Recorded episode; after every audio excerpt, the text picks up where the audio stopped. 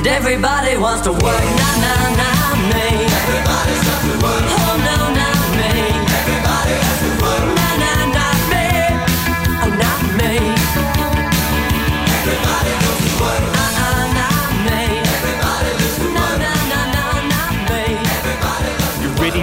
Music?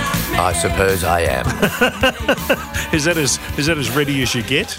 That's as ready as I'll get today. Very good. Welcome to Life of Brian. Dot dot dot Mannix. That is the podcast. Here is the star, ladies and gentlemen, boys and girls, giraffes and elephants. Brian Mannix. Why, thank you, Kevin, for those kind words of introduction. It's great to be here on this wonderful program once more, and I'm really looking forward to the treats we have in store for our listeners today. Have you been to the Rex Harrison School of Announcing or something? Have you in the last week? I think I'm still pissed from last night. Yeah, that's the Johnnie Walker, School of Announcing. Ah, That's it. We've all, been to, Fantastic. we've all been to that one. How's, how's life uh, in the uh, in the big wide world of our resident rock star? Oh, great! I got tickets for the um, at the MCC members for the grand final, so that's Great. good. Yep, good. and um, I've been watching. I've been watching um, a series on Netflix called Untold, and it's a whole lot of um, documentaries about um, different sporting people. And I particularly liked one where they reckon this family is what The Sopranos was based on.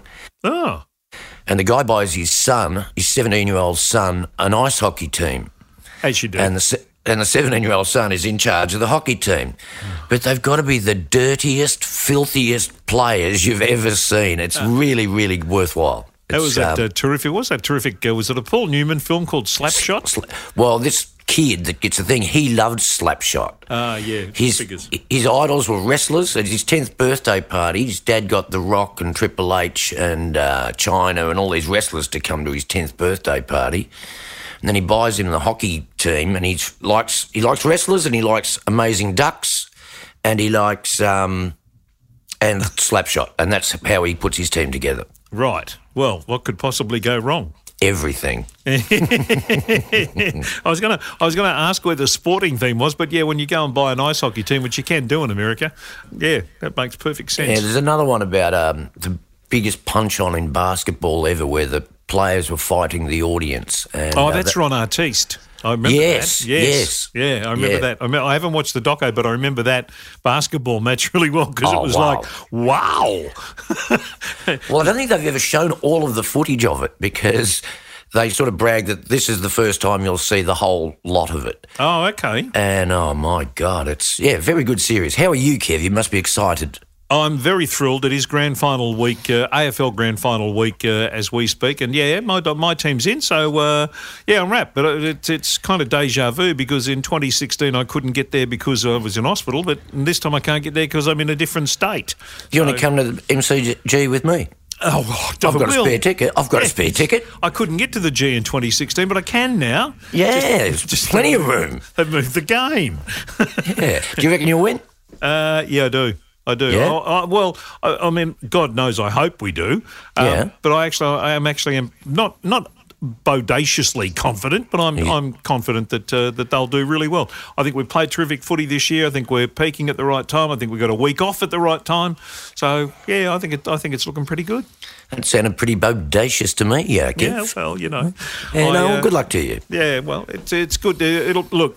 If Melbourne break their 57 year drought, I can see that that will be a wonderful thing for a lot of people who followed that football club for a long, long time. And I know how I felt in 2016 when that 62 year uh, drought uh, was broken, and we saw the Swans when they broke their drought. Um, so yeah, I can understand all that, but from a purely selfish point of view, red, white, and blue for me is what wins on Saturday night. Saturday night's going to be interesting too in Perth. It's going to be kind of eerie. I don't like the um, Saturday night grand finals. I thought the one last year, it just sort of felt like just a night game. It didn't feel like a grand final to me. But everybody Yeah. that was there reckons it was great. I'm sure the players don't like it because I don't think the players would like to sit around all day and not do Yeah. anything and then all of a sudden have to perform at seven o'clock at night. So I'm sure they're not probably fans of it.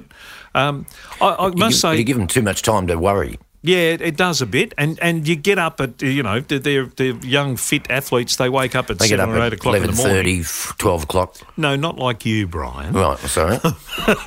So they they sort of wake up early and they're you know got a whole day to fill in, which is uh, obviously a, an issue. Uh, It's- what do you reckon you they could go down, go, go down the pub and have a couple of calming beers before the game? Might be. Chi- chicken parmesan and a couple of pots. Well, it works for me with the band. It might work for the players. Yeah. Sort out. The the fact that there was no football across the weekend did did that bother you? You sort of lose momentum for the grand final a little bit, I think. Really? Um, I think it'll pick up this week, but um, and I'm so glad that we're still getting a public holiday for the grand final parade on Friday. Uh, right.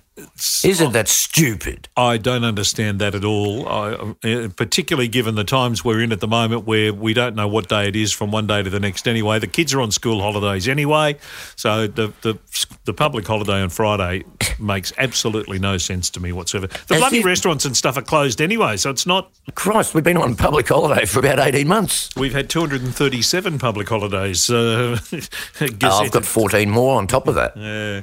Hey, let's talk about uh, today's show with uh, thanks to our very good friends at Mercots. That's mercots.edu.au, 1300 555 576. We uh, got two terrific guests for you today. We do indeed. And um, well, they've both been in quite a few bands, I guess you could say. Yeah. Yeah. Dave Gleeson, of course, the Screaming Jets, these days uh, frontman with the Angels. We'll talk to him about all those things uh, Yeah. across his uh, fabulous career as we head to the Adelaide Hills to talk to him. And our other guest is Lisa Edwards, who, of course, has been uh, a, a great singer in her own right. And we're going to play her version of I Am Woman later on in the program. But uh, uh, she's, uh, she's backed up as a backup singer, some of the best going around. Uh, Farnham, of course. Yeah, Kylie. Um, Kylie. Yep. She's she's done Kylie. She got one up on me. Damn. Uh, yeah. No, she's and she's also the godmother of my son. Been a long time family friend. Yep, absolutely. So we've got all that to look forward to. And of course, uh, the reason we're talking to Dave is the 30th anniversary re release of their debut album, All for One, is happening on the 22nd of uh, October. So you'll be able to have a listen to a completely reworked, reworked versions of uh, that uh, original album. So we look forward to uh, talking to Dave about all that and more right here on Life of Brian, dot, dot, dot, Mannix that is. Hello. Hello, Dave. It's Kevin Hillier. and when I push this magical little button here, it will also be Oh. Brian Mannix as well. Hello, Dave. Sweet. G'day, Brian. How are you, mate?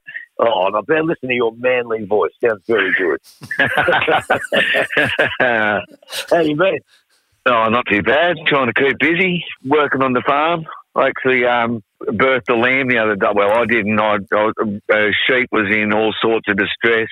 So I turned it round just to make it more comfortable, and the lamb fell out of my shoes Yeah. Oh, with all the muck and all the carry on. And um, anyway, the poor little thing didn't make it. it was uh, the mother was uh, in far too much trouble. So anyway, Oh, I just watched Clarkson's Farm.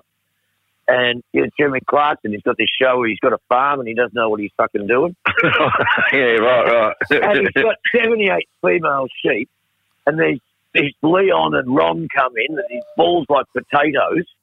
And Yeah, they right. service- They service all of the sheep. He had 120 sheep born in a space of two weeks or something. yeah, right, right.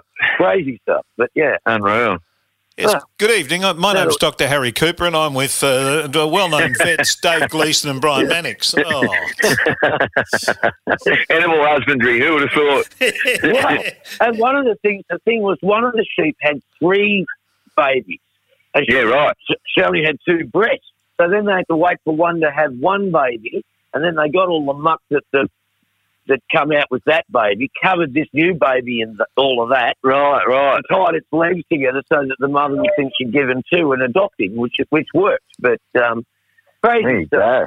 Yeah, yeah, there you go. so Dave, you may have picked up that Brian hasn't done a lot of gigs lately. Being with COVID, he's been watching a lot of television. Well, no, that's that's all we've been doing. I, I think of this fucking. There's more musos sitting around watching television than ever before, and that's that's saying something. Well, this is, this is the thing. A one week lockdown for a state is a six week lockdown for us. Yeah, In that you know, it, it's like, oh, it's only one week. No, it's not. Not for a musician, it's not because pubs aren't, you know, they don't have capacity. They're too scared to book a band in case they get shut down again. So this one week lockdown, that's bullshit for us. It's it's at least six, I reckon. Yeah, that's right. And and the thing is, like people go, oh, it's opened up again. You can uh, you can do shows next week. It's like, yeah, but we can't because that's not how it works either. We got to do stuff months in advance because uh, you know Yeah. we got to have all that stuff on. You know, especially you know when bands have got people in different states and stuff like that. So. um yeah, no, it's just a, it's been an absolute, it's been an absolute nightmare, and it's, uh, you know, I, I, I'm, I'm not holding out much hope that it's going to change anytime too soon. But um, you just got to keep you, you, you keep going, haven't you, Brian? I mean, that's the thing. When it does open up, then we'll be on fire because no one's coming from overseas. I wouldn't be getting on a plane and flying around the other side of the world for love or money anymore. Yeah. No, So at least Australian bands are going to be running the joint. well, I hope so because it's um, like I don't know how much how much work have you had cancelled or postponed? Oh, absolutely. Uh, I reckon, in a monetary figure, I reckon over 150 grand's worth of, in the last 14 months. So, Yeah, yeah, I'd agree. Um, I said, well, I only made you know twenty five grand, but um, you know, but apart from that, but um, and, and it just flows across everything? And that's the thing. I- a friend of mine was, um, he's a comedian. Well, he says he's a comedian. I don't think he's that funny. um, and he said, well, what happens is if there's a drought, a famine, a fire, a flood, a crash, a, then musos and entertainers all across the country just stick their hand up instantly yeah, and say we'll do it for nothing. And and obviously we have a great time. I mean, every every um all those things. You have a ball, you don't you? You just have such Yeah. great time hanging out. But you do give of your time, and you're part of the reason that people send in money and all that stuff. But who's doing a, a telethon for the uh, for the musos and the artists? It's nuts. no, no one, and and I just don't think anybody in politics understands the industry at all, Mm. and that's why you know, I, as I say, you know, they don't understand that a one week lockdown is a six week lockdown for us, or maybe more. Um, Mm, yeah, A- and the amount of money that I have not earned, it's just giving me the shits. And I think that you know we've had three people die of COVID this year in Australia. Well, give me the figures for how many people have committed suicide yeah, yeah. Well, that's have right. mental illness. You know, I think I think lockdowns are probably losing more lives than they're saving at the moment because Yeah. people have had a gutful.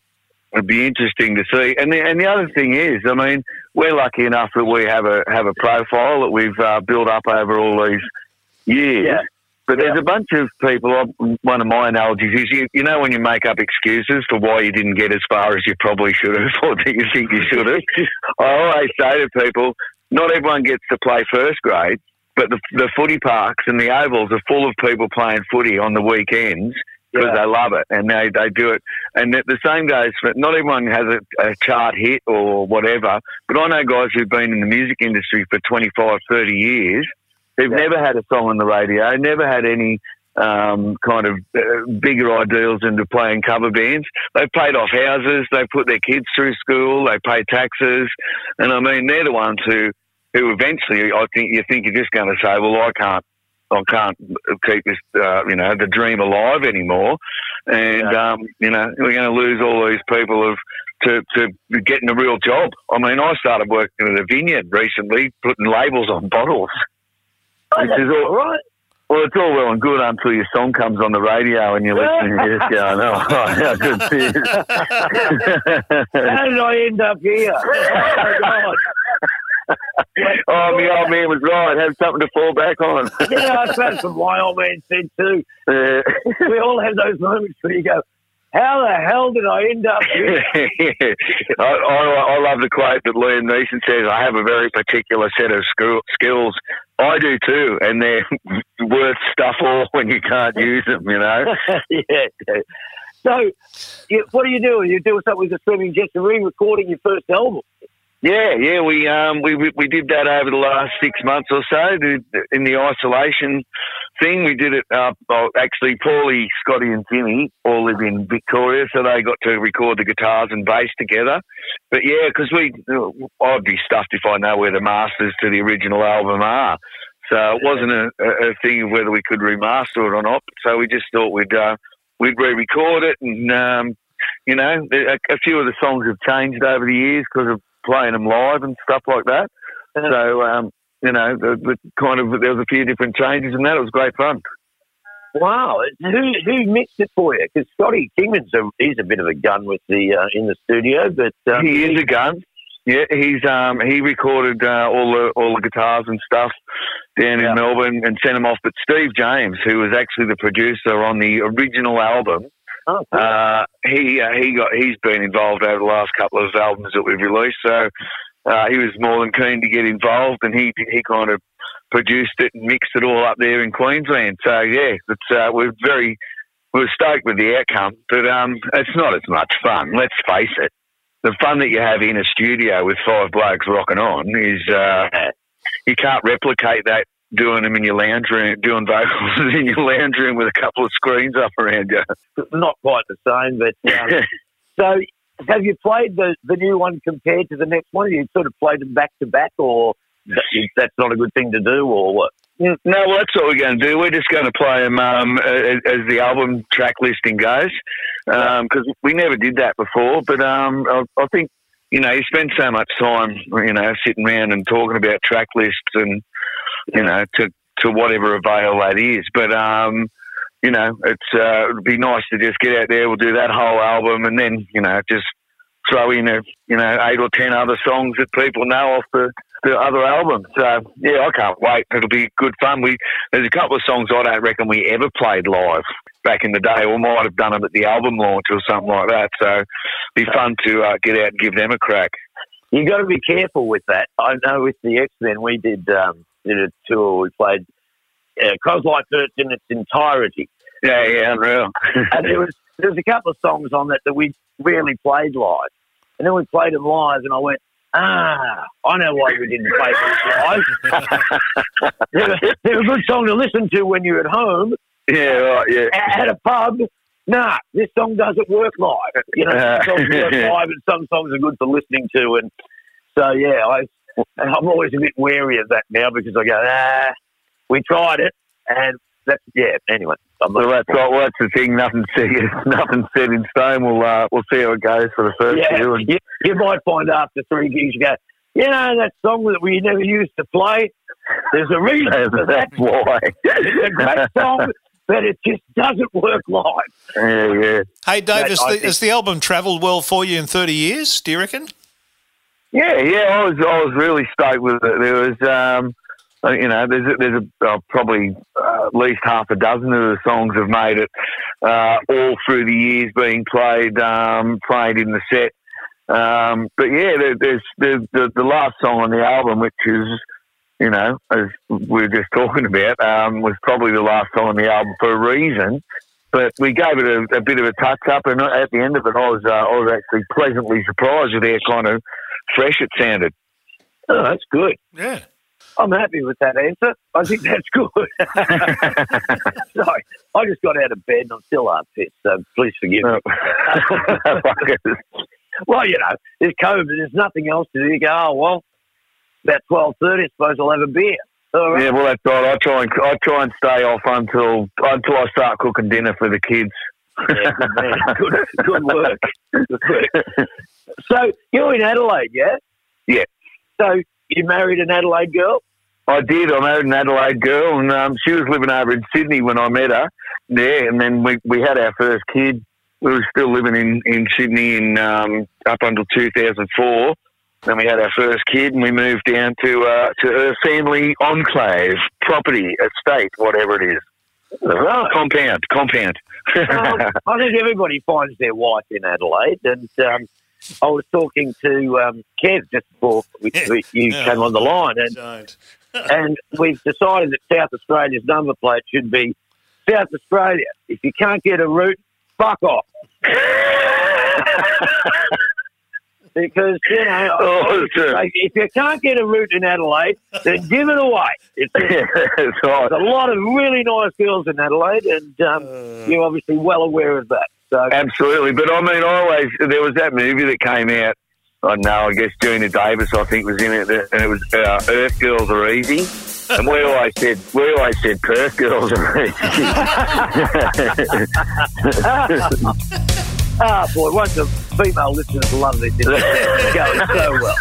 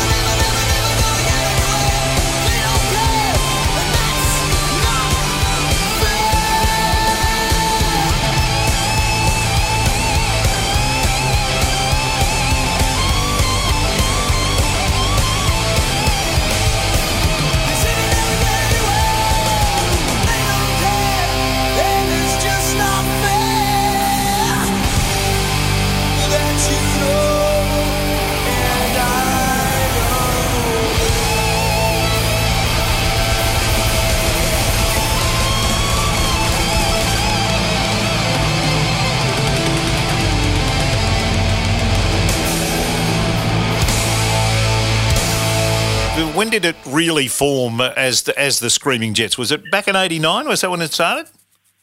Yeah, yeah, '89. We kind of uh, we myself and Grant Walmsley who were, uh, we just finished a, a cover band we'd been in for three or four years, and uh, Paul Woseen had been in another uh, fairly successful cover Newcastle band, um, and yeah, we, we just put a band together and said let's uh, let's make our own songs and um, and have a real crack, you know. So was, uh, we've done heaps of years of of you know playing around the pubs and clubs and uh, my first band aspect we bought our own PA and our own truck and we just if we weren't playing we'd hire it out to other people. Um, so we had all that kind of you know we'd done a lot of our, our apprenticeship I guess by that stage and uh, 1989 we just decided to have a real crack.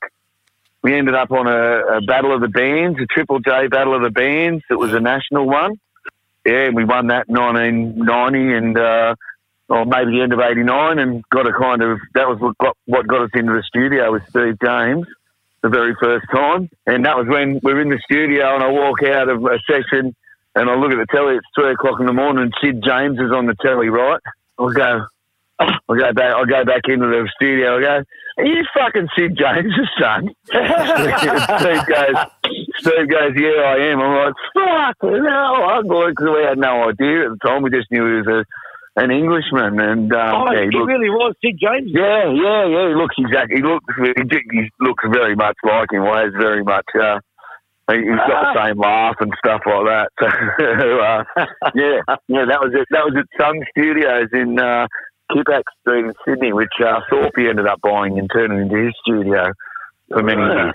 Did you get the name for the band from the Johnny Warman song? Exactly where we got it from.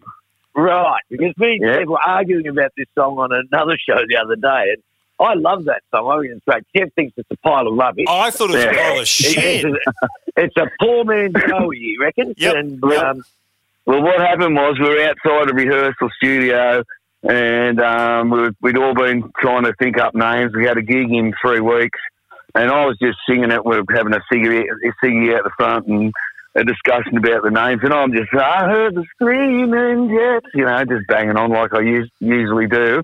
yeah. And Brad, our drummer, uh, he said, "What about that for a name?" And and we were like, "Screaming Jets, yeah, screaming." And dead set, without a word of a lie, I looked down on the ground. We're at the front of a place called the Jolly Roger. You remember that place, Brian, in Newcastle, the JR? I'm just worried. I'm just lucky you didn't call the band the Jolly Roger. anyway, I looked down, and there on the ground was a wrapped up piece of foil with a fifty dollar block of hash in it. And we went, Oh. right, that is a sign. And um, so that's why you called the band $50 block of hash.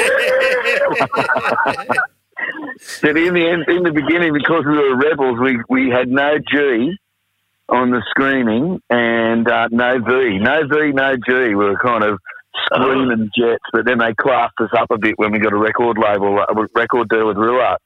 Ah, Oh. there you go. The, the, I mean, you built you built the reputation of the band on, on playing live, didn't you? It was that that old uh, sort of eighties uh, move into the nineties thing where the bands like the Angels and that all all got their chops by playing live, and, and you guys did that too. Yeah, absolutely. We were lucky to support the Angels on our our first big national tour. Um, but we supported the choir boys, and uh, they were always unreal to us. The Radiators, uh, Love the Reds.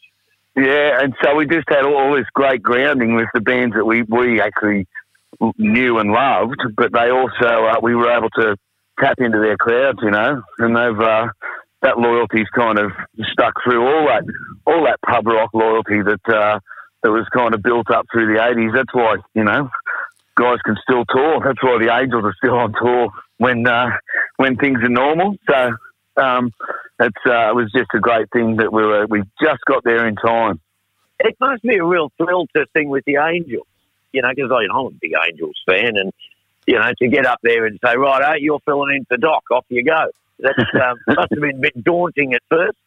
Yeah, yeah, mate. We um, I, it was um, very daunting. I, I've been an Angels fan all my life. My older brother was a uh, was a mad Angels fan, so I, I kind of know Angels songs more in my DNA than Jet songs, really, because they've been with me since I was ten years old. You know, the the fact that uh, John and Rick asked me to come and play was a huge a huge honour in the first place, but the fact that after ten years we've been able to build it up to, to a really great level where we're doing the big festivals, and uh, I've recorded a bunch of albums with them. So yeah, uh, I, I wouldn't have in my wildest imagination thought that I'd ever be uh, fronting the Angels.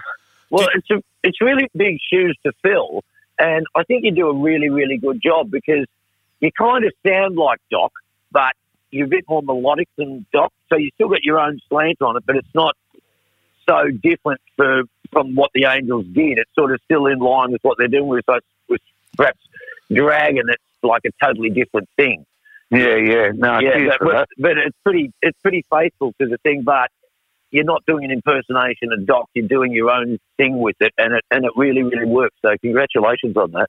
Oh, cheers, mate. Yeah, yeah, thanks. Because that it could have been a disaster, and it's Yeah, good, good. It was. Uh, you, But- you stick you stick Marty Rhone at the front of the Angels.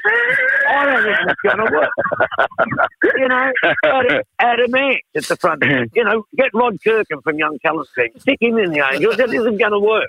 There's been a couple of times where they've told me to uh, maybe uh, pull back on the Dave Gleeson from the Screaming Jets type, type stuff Oh. when I've uh, when I've got on the piss a bit and I start mouthing off.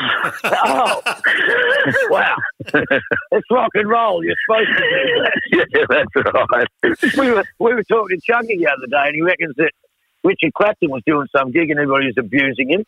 And so Chunky taught him his stage crap by leaning over and telling him, "Tell the crowd to get fucked." so, so he did. He told the crowd to get fucked, and he's had control of the crowd ever since. So, Got him back. Got him Unreal. so you're doing any stuff with the Angels? Yeah, yeah. Well, we um we we re-recorded face to face and no exit uh, for the 40th anniversary editions, and then last year we were supposed to, or earlier this year we were supposed to be doing the Dark Room tour because that came out Yeah. Oh, yeah. 81, I think. So, um, yeah, that's that's been a really good exercise. I kind of, well, I, I guess I stole the idea to do ours, uh, redo the Jets album from them because, um, you know, it's just a, a really good document of where the band is, the bunch of blokes that you're playing with. So, yeah, well, they've, uh, mate, the, the, those boys are always working, John and Rick. They're, uh, they can't wait to get out and do it again. You got You a favourite songs angel? off- I was, Oh, come on, go on, Kev. Off you go. I was just going to say, is there one that you like doing more than any other with the Angels? Is there a favourite? Um, oh yeah, there's a few. I mean, Skid Row After Dark, which is uh, it's got the the line she pleaded guilty to a charge of perverse delight, trying to control the childhood dream that haunts us through the night. I just I love singing that because I rub myself up and get a bit saucy on it. Uh, but Be With You is another classic. I mean, Yeah, I, I love that. yeah, the fact that it wasn't a single or nothing, but everyone just, uh, you know, it could well have been one of their, their big hits, you know, the way that the, the crowd reacts to it. Yeah, I love that. So, actually, do you do any songs off their first album, the one before Face to Face? Uh, no, we did, we did a couple um, when I first started. I woke up this morning with "Shelter from the Rain" in my head. Yeah, yeah. There is it on the bend, on Well, the standing behind. I'm just gonna be there. Yeah, well, Yeah, um, that one. Yeah, that's a beauty. well, John and Rick get up and do that usually um, between show and encore. But I actually, when I first started a band, I was a bit of a smart, being a smart ass. I said to, uh, I said to John, "What's this? What have you got against this chick, Lorraine?" He goes, "Lorraine." We go, you got after Lorraine, you got shelter from Lorraine. Who is this Lorraine chick? oh, very good. Very, Oh, very good. good. Um, I, want, Uh, I wanted to ask you about the, uh, the the Jets cover album, cover version album that you did. Uh, was it 2018 or thereabouts? Yeah, yeah.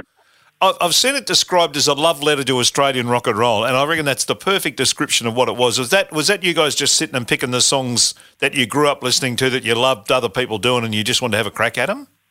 Yeah, absolutely. I mean, uh, every song on there means something to someone in the band. I, you know, the, the the fact that we were able to to narrow it down was one of the big uh, exercises we had to do when we were doing that because, you know, I wanted to do a double album and it was uh, Oh, was kind of a labour of love anyway. But um, so we, we made it a single album. But uh, mate, I could do ten of those albums because I uh, I reckon Aussie music and Aussie rock is probably underrated as far as punching above its weight around the world. Yep. Yeah. Yeah, I think your version of Everybody Wants to Work on that album was terrific. I love that. I love that song.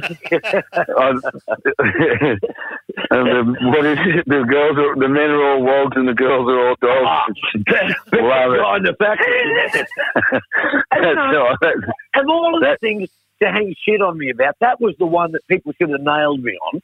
No, they, they let that go and picked on other shit that I did. Yeah. The girls are all dogs and the men are all wogs. Unbelievable.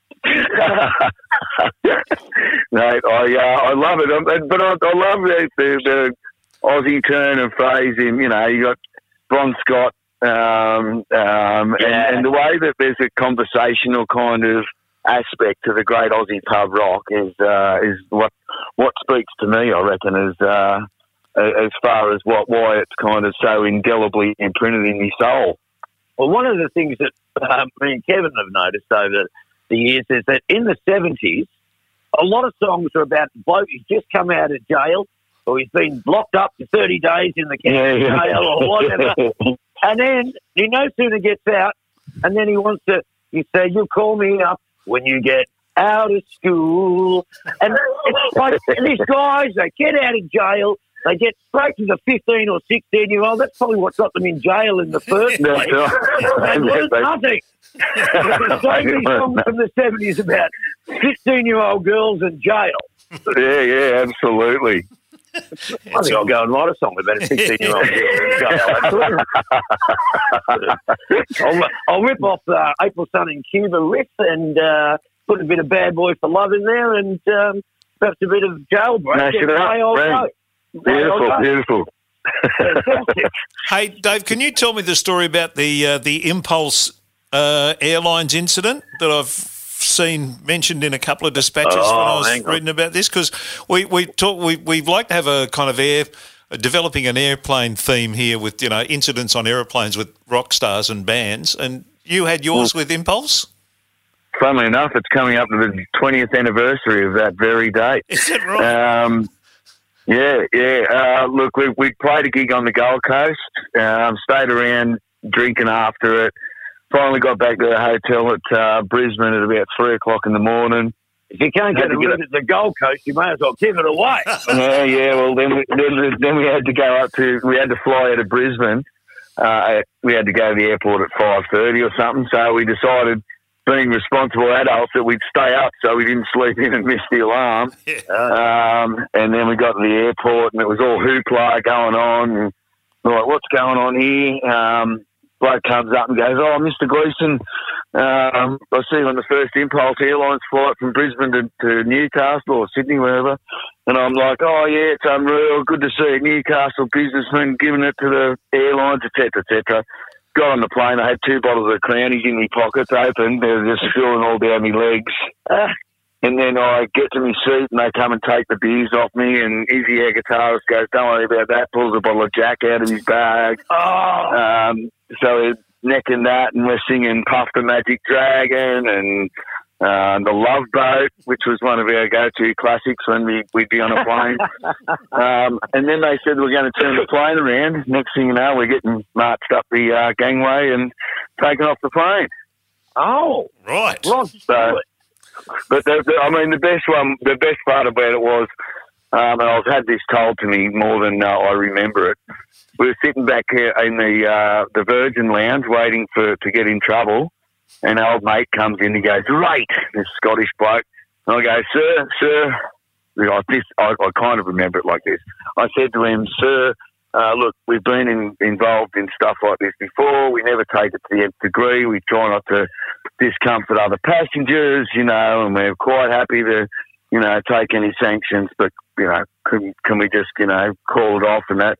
And he goes, "Not today, matey." I said, "Well, I hope you fucking die then, you." The very next words out of me, man. out of me mouth were, I hope you fucking die. You know. this, was, this was Impulse's first flight, was it? Yeah, yeah.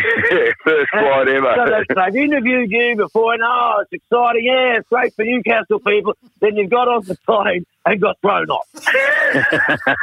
Fantastic. Oh, that is Brilliant. Uh, anyway, but uh, all was well. All, even um, Peter Humphrey uh, was talking about it. Ah, Four balls, Yeah, yeah, four balls loved it. four balls, Harvey. I can't wait to see you on the road, right, on the road, Brian. Yes, we'll we'll um, get on a plane and get some Jack Daniels into it. Good on you, No, I'm 53 now. All right, see you guys. Just Thanks, mate. Cheers.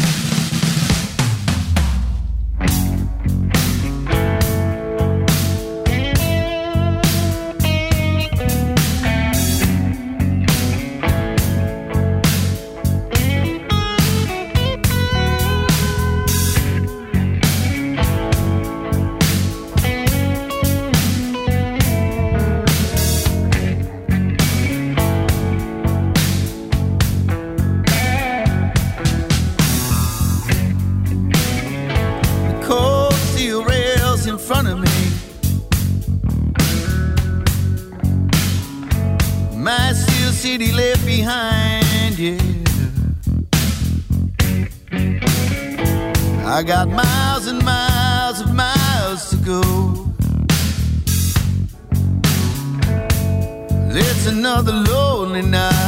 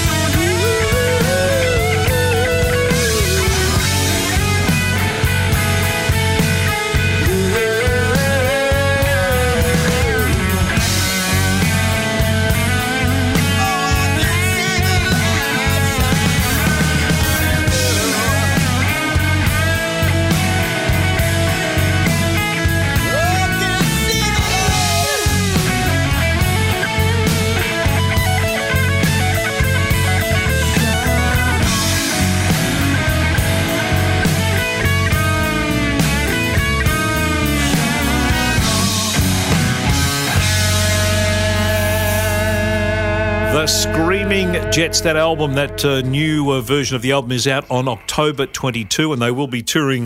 Uh, well, whenever you can tour, they will have that uh, and be out and about. So look forward to that. And of course, Dave will be out fronting the Angels when he gets a chance as well. Yeah, all for one. Do you remember um, Sting and Bryan Adams and was it Rod Stewart? You have Sing- to soil the moment. Wow, that was a bad song, wasn't it? It was a terrible That song. was a stinker. Okay. Murcotts.edu.au. Don't need a list for them. You just need a phone number 1300 555 576. Do yourself uh, a big favour. Do everyone a big favour and uh, and go and uh, talk to the people at Murcotts about uh, driver education, about uh, some retraining, about uh, basically getting your skills up to where they should be because uh, no matter what sort of a driver you actually think you are, you're probably not as good as you think you are. Yeah. My area's got heaps and heaps of L plate drivers driving around because I think it's now with a testing area. All right. A- and I tell you what, I see a lot of these learners going very, very slowly, and I'm thinking, get down to Murcotts. Once you get your license, or even beforehand, go down there and get a bit more experience because, gee whiz, some of them look a little bit, uh, bit wonky.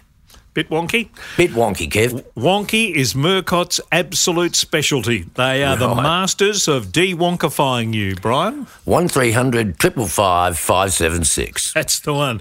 All right, let's get to our next guest, uh, which is uh, Lisa Edwards. We're going to talk to her about her terrific album. I'm going to play a track from it too. The album's called I'm Still the Woman. Let's find out how it all got put together. Okay. The new album was recorded during lockdown, is that right? Oh, it's been happening for a couple of years. You know, at, at first, um, and I say a couple of years, albeit last year. Um, you know, we were. I was running to and fro to Michael's studio because we um, I co-produced the album with Michael Cristiano, and we wrote nine of the songs that are on the album, uh, which is called "I'm Still the Woman." At first, we were we were going to sort of record an album of songs that we did live because people kept coming up and saying, "Oh, you know, when you bring another album out," and Yeah. and we thought we'd do that, and then then in the end we decided to write some songs and put one, you know, familiar song on there, which is the classic Helen Reddy song, uh, which is revamped, of course, and um, but that took you know a couple of years, and in the end we weren't in a hurry to do it. You know, we we sort of had a plan to work, work towards a certain date. And then, you know, we'd go past that. and Yeah. we thought, no, we're not in a hurry. Um, we had a lot of fun doing it. It was layer upon layer upon layer of tracks. You know, we'd do a song over a week I would do my vocals or the backing vocals probably in one day because harmony is is my passion. You know that was Yeah. That's always been my passion. So I loved it. You know, it opened a Pandora's box for me actually because I'd I'd love to get back into producing. You know, Yeah. yeah. Well, And um, mm, I noticed there's a lot of percussion on it, which I really like. yeah. And I just, because not many people know that you're a really, really, really good drummer. And I was wouldn't, I wouldn't have put I wouldn't have put the third really in. oh, I think you, I think you're a really, really, really good drummer. Um, did you play? Did you play any percussion yourself on it, or did you? Yeah, I did. Michael? Yeah, okay. no, I, did, but not drums. No, what what sort of percussion did you Oh, play? all the you know shakers and tambourine things, and I played a couple of strings, you know, some keyboard stuff. I love percussion. I love rhythm. I'm one of these people that I see something and I go, I'd love to do that. I haven't been, I wasn't taught to play drums. I've always played air drums watching Angus with John. yeah, right. and, and um, yeah, and I'd get up and play, you know, long way to the top at, you know, gigs when somebody was playing it and stuff like that. And Bobby, Bob Starkie, when he saw me playing drums many years ago, um, to long way to the top, and he turned around and went, "Oh my God, you're doing that!" And he came up to me and and he said, um, "I'm going to book you for a gig one day." And I went, "Yeah, yeah, sure, sure." You know, he said, "No, I'm serious. I've got a gig coming up." I said, "Oh, okay." And he said, "No, we're going to shake on it." So, and we did. And I thought, well, I'll never hear anything again. Anyway, a few months later, he rang me up and he booked me to this gig with his band. It was to be at the, it was at the St Kilda Bowls Club. And he said, oh, Angus Birchall, who was playing drums for that band at the time, he had, he was booked to go to Sydney. And I went, well, I don't have a drum kit. So that I thought, oh, that's got me out of it. And he went, no. And Angus said, no, I've got a spare drum kit. I'll rent it to. Anyway, the day came. And I, I got it together. I, I was so nervous and I went off to the gig. And I thought, oh, gee, I, feel like I've forgotten something. and I left the drum kit back at home. Yeah. So I, I went, I went back home, got the drum kit in the car, and um, thank God I'm not a drummer. You know, like all the instruments that you have to pack in your car and Yeah. do all of that. I just have to bring my voice with me, and that's it. But I got in the car, set up on stage, and there were 11 drummers in the audience that had come to check it out. but it made me cross that line, you know, and it was a challenge. And I found that when I didn't think about it, I was okay, you know, it flowed. So See? And everybody said You're a really, really, really good drummer. thank you, Brian. I want to go back if we can, Lise. Can we go back to Yeah. your, your principal in primary school who wrote a letter about you being in undesirable places? oh my goodness. So, so, so, so you started off in undesirable places and you're still in them now. I, I'm still trying to figure out what those undesirable places were because um, it was in 1964 that um, that little uh, letter was written to my mother by the head principal. Oh God, it was funny. I'm, I'm thinking, what was so undesirable at the age of five? I think, um, yeah, it was five at the time. You know, it only took five minutes to get from, you know, primary school or whatever to home. I was such a goody goody two shoes. yeah, well, that's why that's know? why it caught my eye because I thought, no, no, Lisa's Lisa's not that. I actually framed, oh, I framed it so he can hear me I'm tipping things out over the floor now. Yes. I just thought you I were drunk and falling over. Oh no, no, not not today. And the, the other thing from your youth I wanted to bring up was your sporting prowess. Yeah. yes, You I were, love you were quite the sports person. I mean, you represented Victoria at lacrosse, which is, you know, no mean Yes. feat. South Australia, was it? and South and South Australia. Oh, okay. I, I started in South Australia playing lacrosse, but lacrosse was played right across my family, you know, generations in my family. Um, starting with my grandfather, and they look like gangsters. I've got photos of them sitting down in front of this amazing this car and and holding their wooden sticks at the time. Um, I I loved it, but I've, I've always been a bit of a sports fanatic. We all, my, the Edwards family, all have. And uh, whether it's swimming and tennis, I played comp tennis and comp squash and uh, softball. and but lacrosse is my other passion.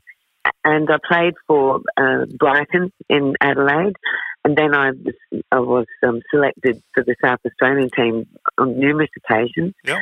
And I played uh, um, against Victoria, and many of the girls in the Victorian team, state team, played for Newport and Williamstown and all, all over. But when I moved to Melbourne, I, I had, you know, made friends with all these girls.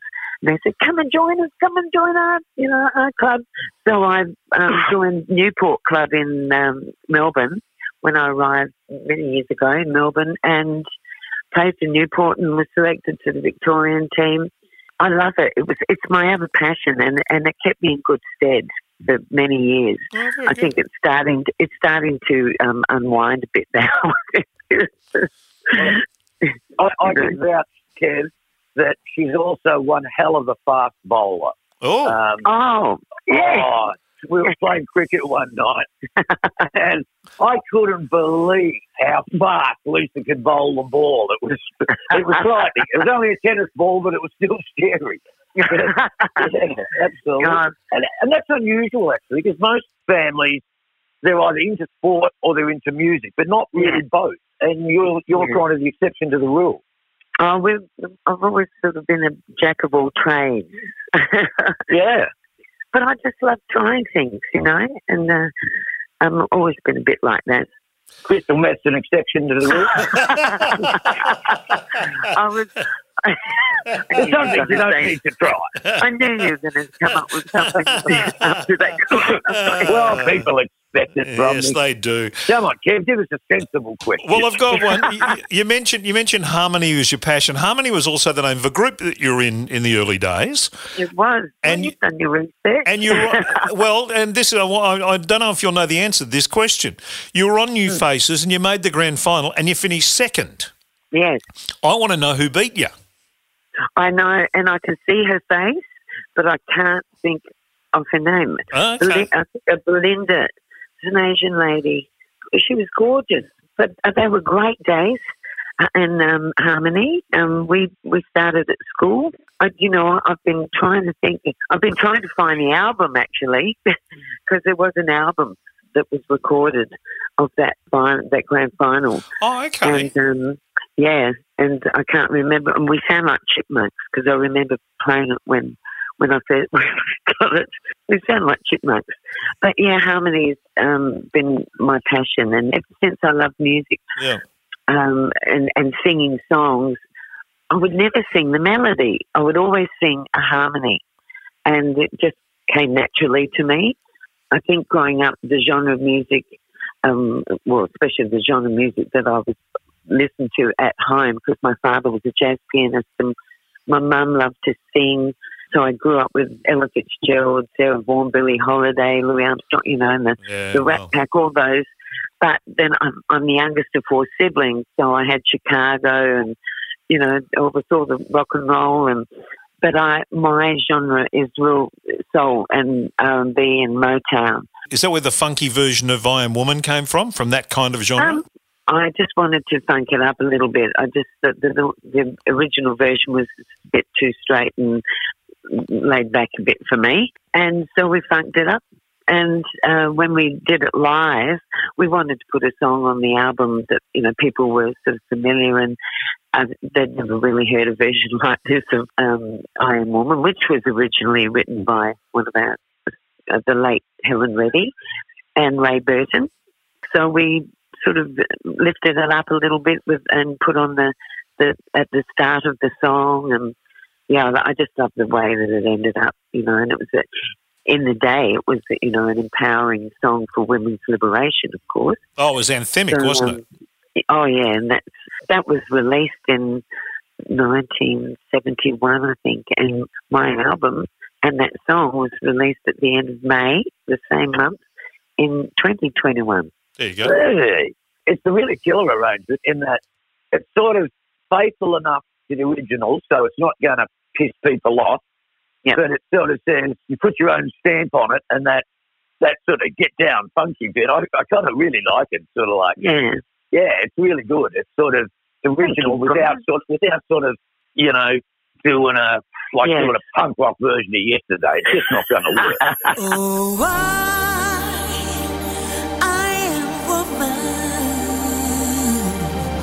woman.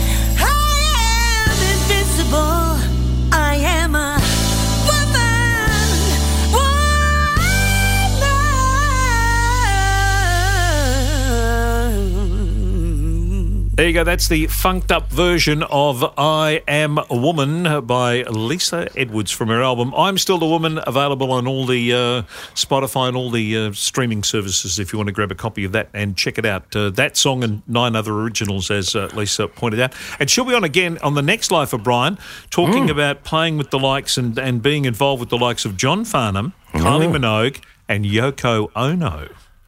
Oh, very Big gig good. that one was. So we'll Yeah. get the uh, get the Yeah. ins and outs of that, and a whole lot more with Lisa on our next episode of Life of Brian, as well as Mm-hmm. Kim Wilde. Oh, how was this? Now you talk about the the absolute megastars of the '80s, and uh, the names that immediately spring to mind are Brian Mannix and Wilde. Stevens and Kim Wilde. Brian Mannix and Shakin' Stevens. Yeah, and Kim Wilde. Brian Mannix and Kim Wilde. Oh, right. And what a dirty rat you are. With our Kim Wilde interview, you didn't invite me into the thing, so you just did half the interview without me, didn't you? That's not true. You were hogging Kim to yourself. That's true. That's absolutely true. No, it'd be good. Uh, you'll enjoy it. Uh, she was terrific. It's all happening yeah, for Kim. Yeah, it's it's big. It's huge. So Kim Wilde, Lisa Edwards, and more coming up on the next life of Brian. With thanks to our good friends, obviously at Murcotts. That's uh, murcotts.edu.au. Check out the website. You can see what they're up to, uh, and of course one 555 576. Uh, have a wonderful grand final week, Brian. Go the Oh, I doggies. will. Go the, Are they in it? Oh, okay. That's sorry.